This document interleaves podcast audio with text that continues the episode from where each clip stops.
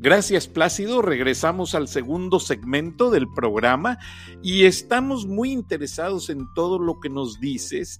Y yo te preguntaba acerca de que con el problema del coronavirus y todas las situaciones que está viviendo China, si México podría ser el bateador emergente idóneo para ocupar una parte de las maquilas que se hacen en China y hacerlas desde México, porque Estados Unidos no se puede quedar sin productos.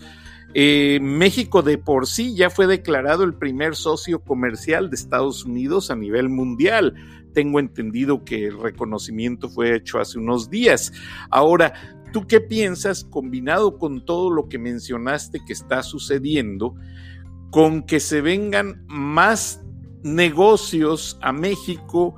Y que si se pueda manejar todo este volumen de una manera oportuna y económicamente y políticamente bien proporcionado. Bien, eh, el, tema, el son dos temas. Eh, el coronavirus, para empezar, está haciendo crisis en la relación de China con Estados Unidos y eh, casualmente en una de las columnas mías anteriores yo hablaba de que tarde o temprano lo comercial iba a derivar en cuestiones de salud. Y yo decía, eh, es increíble, pero las diferencias que tienen los chinos con los norteamericanos se van a venir resolviendo por temas de salud. O sea, eh, Estados Unidos va a tener que resolver de alguna manera el déficit que va a haber en la, en la proveeduría de maquila por parte de China por cuestiones de salud.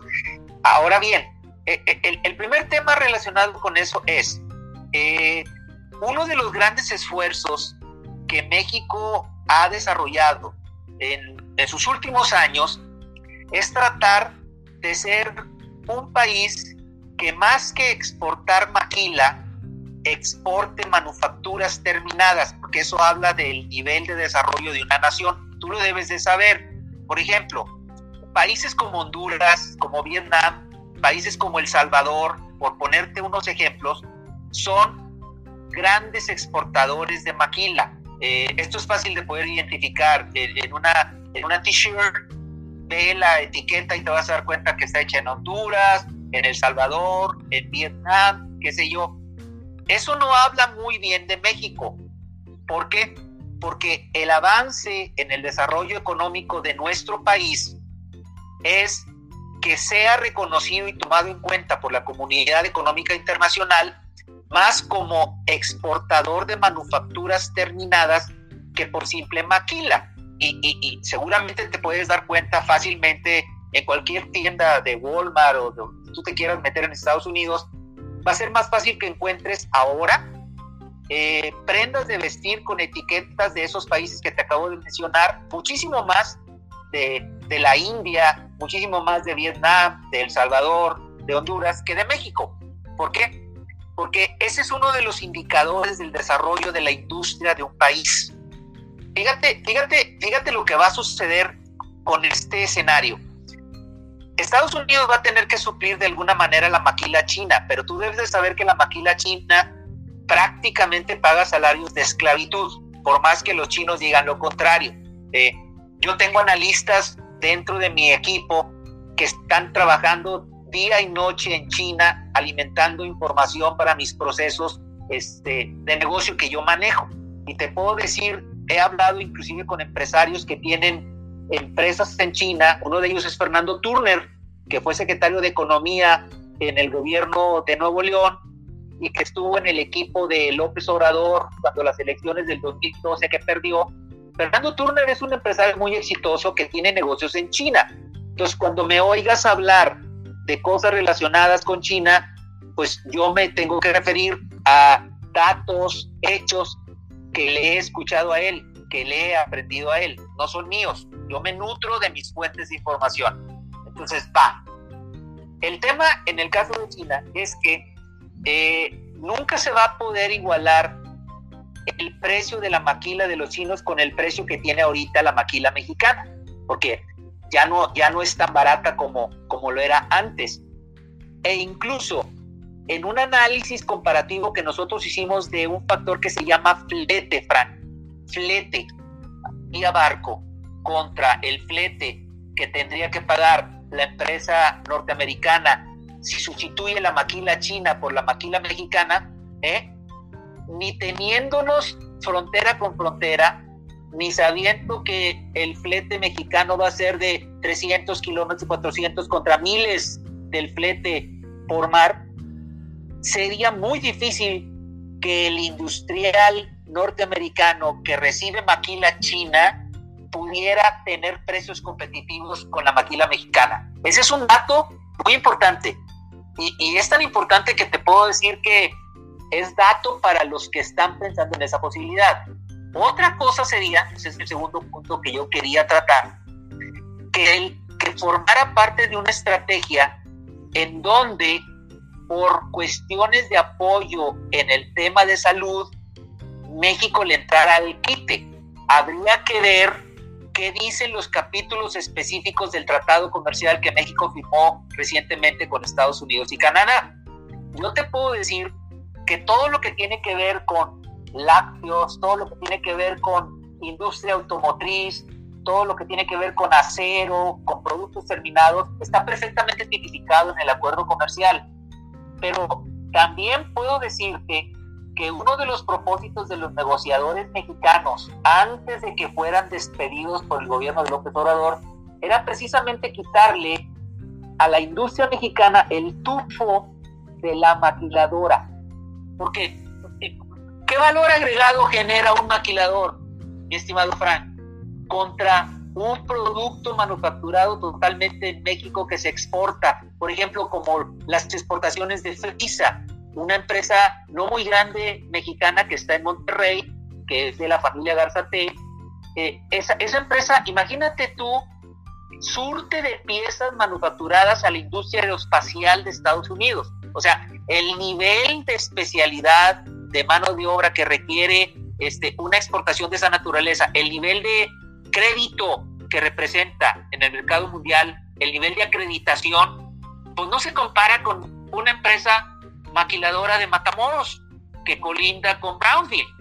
No sé si estés de acuerdo, Frank. Sí, completamente. Incluso leí, perdona que te interrumpa, un editorial del Wall Street Journal, porque el empresario mexicano Felipe Pablo Martínez Treviño, dueño del grupo Émico, movió su planta de calzado a China porque los costos se le iban completamente a superar en materia de ahorro y compensaba esa parte de la transportación que tú mencionas.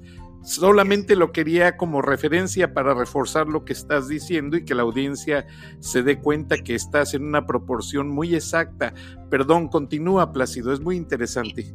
Y, el ejemplo que pones de Mico es sensacional, porque entra perfectamente al tema donde yo quería terminar esta, esta, este segmento. Eh, ¿cómo, puede, ¿Cómo puede ser posible que en este momento una, una industria del estado de Guanajuato, de una ciudad en particular, León, por ejemplo, en donde el sello característico de esa producción industrial es el zapato.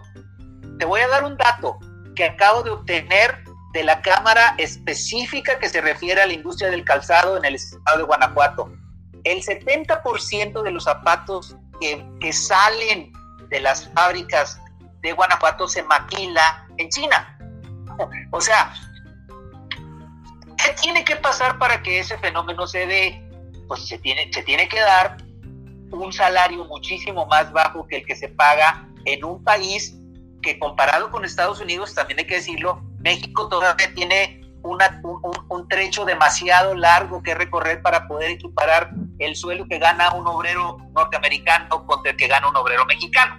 No sé si estés de acuerdo en eso, pero, pero, pero la industria del calzado es un ejemplo clásico de que si México se mete en un esquema de abastecer de maquila al mercado norteamericano porque China ya no va a poderlo hacer por el coronavirus, pues la única justificación que habría ahí de por medio sería una compensación. O sea, si yo fuera negociador de la Secretaría de Economía del gobierno de López Obrador, yo le pediría al gobierno norteamericano una especie de compensación por ayudarle.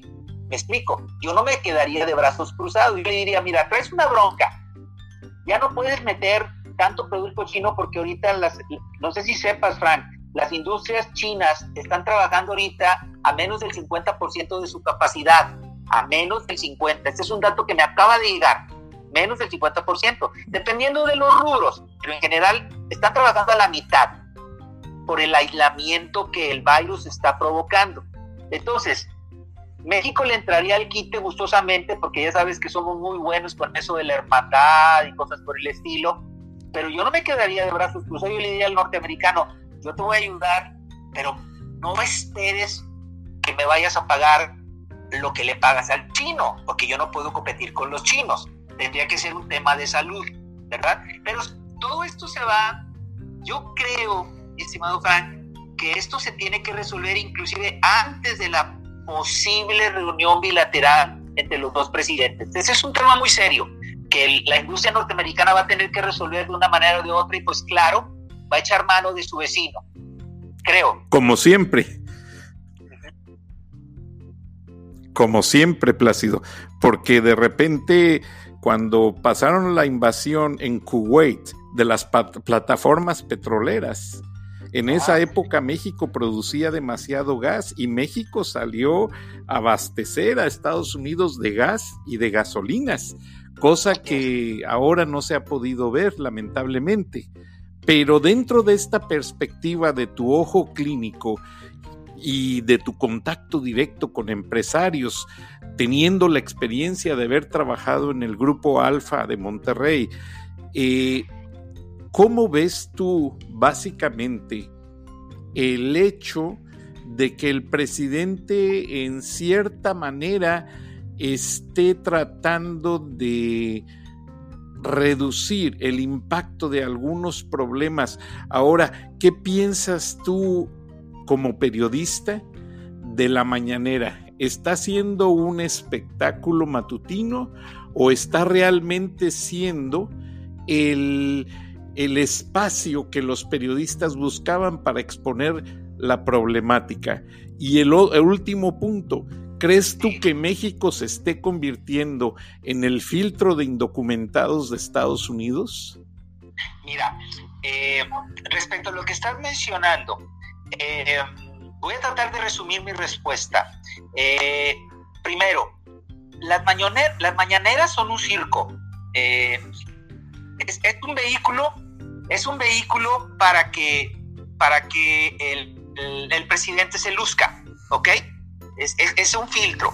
Eh, te voy a poner un ejemplo en lo personal. Yo he tratado tres veces de entrar a una mañanera y no me han dado la acreditación para estar ahí, a lo mejor porque ya me tienen identificado, ¿de acuerdo? Pero la mañanera no es un vehículo de información fidedigna desde el momento en que se presta para un, una, un apantallaje de todo lo que el presidente quiere decir. Gran parte de lo que dice lo improvisa. Me lo han dicho gente que trabaja en el Palacio Nacional en las áreas respectivas. Yo no le daría, no le daría un voto de confianza respecto a, al rumbo que el país está teniendo tomando en cuenta lo que el presidente dice en las mañaneras. De ahí salieron ocurrencias como la rifa del avión presidencial, este, han salido las peores ocurrencias que te puedas imaginar, ¿de acuerdo? Entonces, la mañanera no es un vehículo serio de comunicación como el, State of the Union en Estados Unidos o como los informes serios hacia, hacia el país. Este, e, eso, eso, ese es el punto más importante que yo veo para destacar. ¿Cuáles eran los otros temas que me decías, mi querido Frank? En el sentido de que si consideras que México se esté convirtiendo en un filtro de indocumentados para los Estados Unidos. Ah, o sea. Ya va. Eh, fíjate, fíjate el producto de un análisis que acabo de sacar con datos del mismo gobierno. El, el presidente Trump nos amenazó durante mucho tiempo al principio de que México iba a pagar el muro. ¿Eh? un muro de ladrillo, ¿de acuerdo? Lo sorprendente del asunto es que ese muro ya existe, es un muro humano, el que México está poniendo en la frontera con Centroamérica. Es un muro que nos está costando ya, según cálculos de mis analistas, ya nos está costando más lo que hubiera costado el muro si se hubiera puesto ladrillo por ladrillo. ¿En qué datos me baso? 30 mil elementos, perdón, pero yo le llamo guarida nacional, ¿eh? en vez de guardia, porque es la guarida nacional de Durazo, que no le sabe nada al tema de la seguridad, y él es el jefe de la Guardia Nacional. Entonces yo digo, no es Guardia Nacional, hombre, es la guarida nacional. Bueno, 30 mil elementos de la Guardia Nacional en la frontera, concentrados en la frontera entre México con Guatemala para evitar que las caravanas de migrantes entren al territorio mexicano.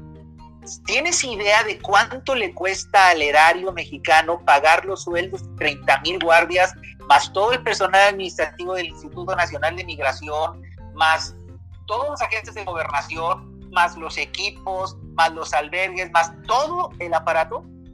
Yo creo que le cuesta tanto o más que si México le hubiera dado el cheque al gobierno de Donald Trump para que, ándale, está tu dinero, sube el muro. Me explico. En este momento estamos pagando más y no es un muro de ladrillo, es un muro humano.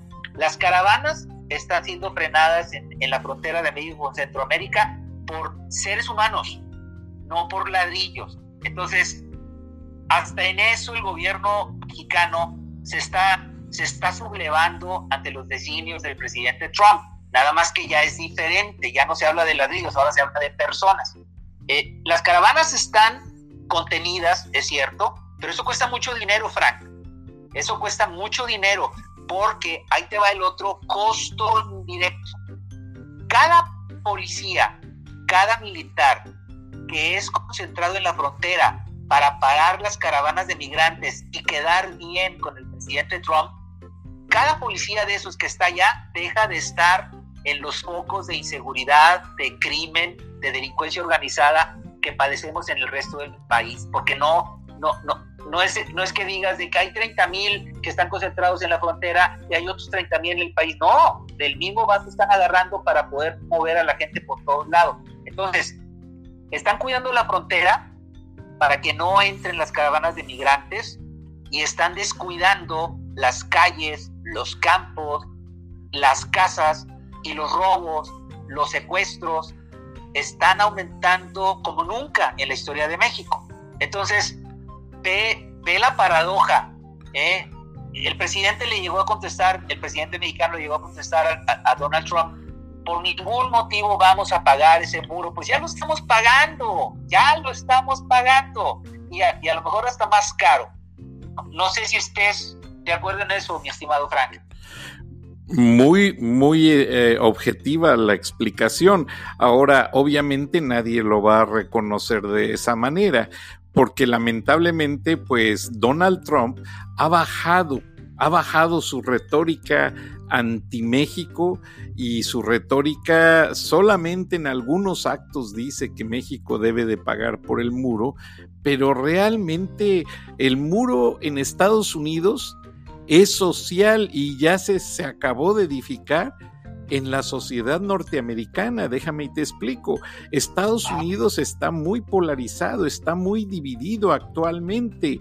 En algunos segmentos de la población existe, y yo lo siento, yo soy latino con raíces nativoamericanas, y yo ya siento como el hecho de tener mi tez entre roja y morena, eh, se le quedan viendo a uno de una manera muy rara. Y eso pues realmente no debiese existir. Ahora, ya en algunas comunidades donde los policías han matado de manera injustificada inmigrantes, parece ser que ya el gobierno federal ya les ha llamado la atención, porque aunque en las cortes no se ha hecho suficiente para ejercer esos juicios por abuso de autoridad, pues ya se dieron cuenta la sociedad norteamericana que realmente sí hay un error muy grande al usar etiquetas contra los inmigrantes de cualquier etnia, asiáticos, latinos, eh, afroamericanos, etc.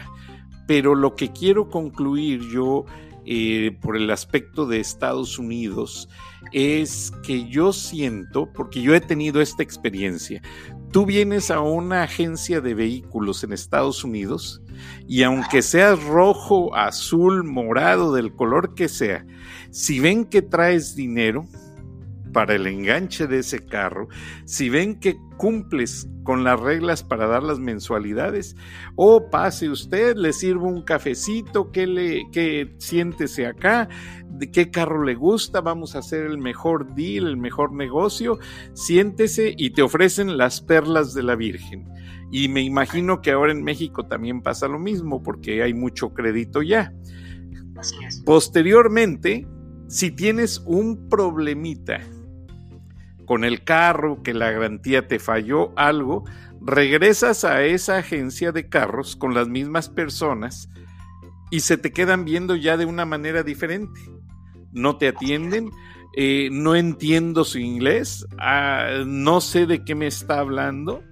Y, y, te cambian completamente el escenario y te dicen traiga su contrato y léalo en la parte de atrás en ese contrato que usted firmó, en esas letras milimétricas, nanoletras, como haces tus análisis con nanotecnología, nanoletras que no se pueden ni leer, con una tinta muy tenue, ahí vienen y ellos se protegen contra todo este tipo de cosas. Entonces, yo no sé si estés de acuerdo conmigo al decir que la historia se está repitiendo. Cuando los mexicanos que vivían en San Antonio estaban muy cansados del gobierno de Antonio López de Santana porque había un centralismo muy desmedido, ellos fueron los que ayudaron y llamaron a los generales que asistían a quien fue el presidente Houston. Ellos apoyaron la guerra del Álamo para liberarse de México.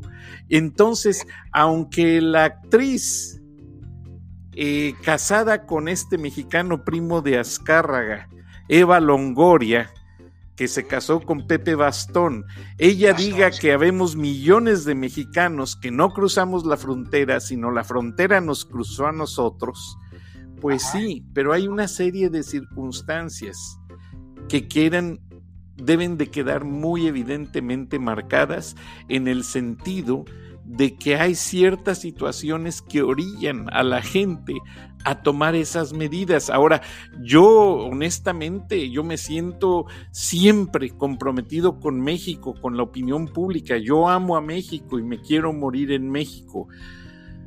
Pero yo veo que mucha gente ya lo tenemos en la educación. Ya no estamos educados para mantener esa oportunidad con esos funcionarios que han fallado y que realmente sobrarían, faltarían horas para narrar todos los detalles de lo que ha pasado porque también ha habido problemas de corrupción, inseguridad, etcétera, en esta nueva administración en la que la gente tanto ha creído. Entonces, ¿crees tú que el fenómeno de San Antonio, Texas, de ellos realmente acelerar con una guerra esos tratados, ese, esas cosas que pasaron con Antonio López de Santana, ¿crees que podríamos llegar a eso si este presidente mexicano no logra cumplir con todo lo que prometió? Eso es todo lo que le está pidiendo la gente, que cumpla. Él dijo que se iba a reducir la corrupción, el crimen, el secuestro, el asesinato. ¿Qué pasa, Plácido? ¿Son los funcionarios que le asisten que no cumplen? ¿O dónde está ese puente fragmentado entre el presidente y sus funcionarios? ¿No lo escuchan? ¿No le obedecen? Ay, tú lo acabas de decir, la gendarmería son miles de soldados y policías de la Guardia Nacional todos trabajando, pero se han distraído en la inmigración y han descuidado al mexicano. Mira, yo lo resumiría de la siguiente manera, Frank. Eh, el presidente que tenemos ahorita cree que todavía está en campaña. no le cayó el 20. Eh, es, es, un, es, es un presidente que en lo que hace, en lo que dice, en las decisiones que toma, son clásicas de un candidato. Sigue prometiendo. Eh, hay, una situación de origen. La situación de origen, la situación de origen es esta. Su campaña estuvo basada en promesas por todos lados.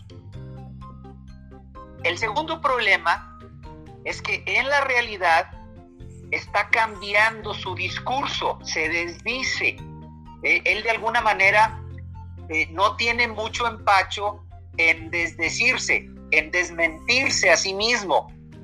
Le falla la memoria de cosas que prometió. Él prometió que el crimen se iba a acabar en el primer año y en una de las mañaneras acaba de pedir un año más. O sea, dice que en diciembre del, de este año, dos años después de su mandato, ya vamos a tener resultados y, sigue cambiando las cosas. Ahora, perdóname que te interrumpa, porque estamos tratando en este tema la correlación de ambos presidentes.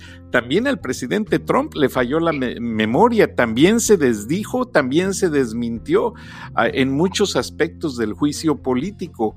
Nada más quería dejarlo claro a estas alturas. Y, es, y eso, eso demuestra una vez más el paralelismo que existe entre el presidente mexicano y el norteamericano. Eh, a, la larga se van a llevar muy bien. Donald Trump últimamente ha llegado a decir que le cae muy bien el presidente mexicano. Bueno, es que están cortados por la misma tijera. Eh, de alguna forma, el, origen de, de lo que está sucediendo en México es, por un lado, promesas incumplidas. Segundo, está totalmente fuera de la realidad no escucha a los expertos, que sí los hay, cuando le dicen que es un error garrafal clausurar eh, la obra del nuevo aeropuerto del lago de Texcoco, porque se van a perder 300 mil millones de dólares, y es un error garrafal doble, porque la base de Santa Lucía, en donde quiere poner el nuevo aeropuerto y que ya se está construyendo por sus pistolas, quiere construir ese aeropuerto, trae deficiencias técnicas que los mismos especialistas franceses que él contrató, o sea, los contrató yo creo que después de que dijeron eso, no les va a querer pagar las facturas, ¿verdad? Porque los trajo a México, hicieron el análisis se dieron cuenta de que la topografía del aeropuerto de Santa Lucía no tiene las características. Hay un cerro ahí que a todo mundo se le escapó. Entonces, está encaprichado se encapricha porque sabe que detrás de él tiene a 30 millones de personas que le echan porras. Es como, perdón la expresión, pero es como un merolico. El merolico se crece, no sé si en Estados Unidos, pues bueno, los mexicanos que me van a escuchar en Estados Unidos, no sé si los cubanos este, capten lo que es un merolico, pero es un vendedor callejero. El, merolico tiene encantada a la gente, eh, al menos los merolicos hablan fluido. Nuestro presidente no habla fluido. Le tienes que andar adivinando las palabras. O sea, maneja pausas muy desesperantes. Entonces, lo que él prometió no lo está cumpliendo. Y se basa en sus contradicciones en que tiene el respaldo popular de las encuestas. Pero está metiendo, al país lo está metiendo en, en graves aprietos. Porque el empresario mexicano no ve certeza jurídica ni legal, ni operativa, ni comercial para seguir invirtiendo. ¿Cómo, va a invertir un empresario de Monterrey en, Michoacán? Si en Michoacán 10 disque maestros de la CENTE ¿eh? bloquean una vía del ferrocarril ¿eh? y, provocan pérdidas multimillonarias. No hay certidumbre. Entonces, el gobierno mexicano en este momento es una clara demostración de lo nefasto que es un régimen populista. El gran problema, el año pasado, seguramente tú los leíste, mi estimado Frank, yo hice una visita de 11 días a Venezuela, en donde estuve escribiendo de Venezuela. Fueron siete artículos que sí, los recuerdo. Para que, nadie me, para que nadie me platicara, estuvimos 11 días en Venezuela viviendo la realidad y yo hice una analogía paso por paso de lo que ocurrió con Hugo Chávez, que está ocurriendo ahorita con López Obrador. Haz de cuenta que los pasos que siguió Hugo Chávez los está aplicando López Obrador en México, pero a una velocidad de rayo, porque Hugo Chávez le tardó 12 años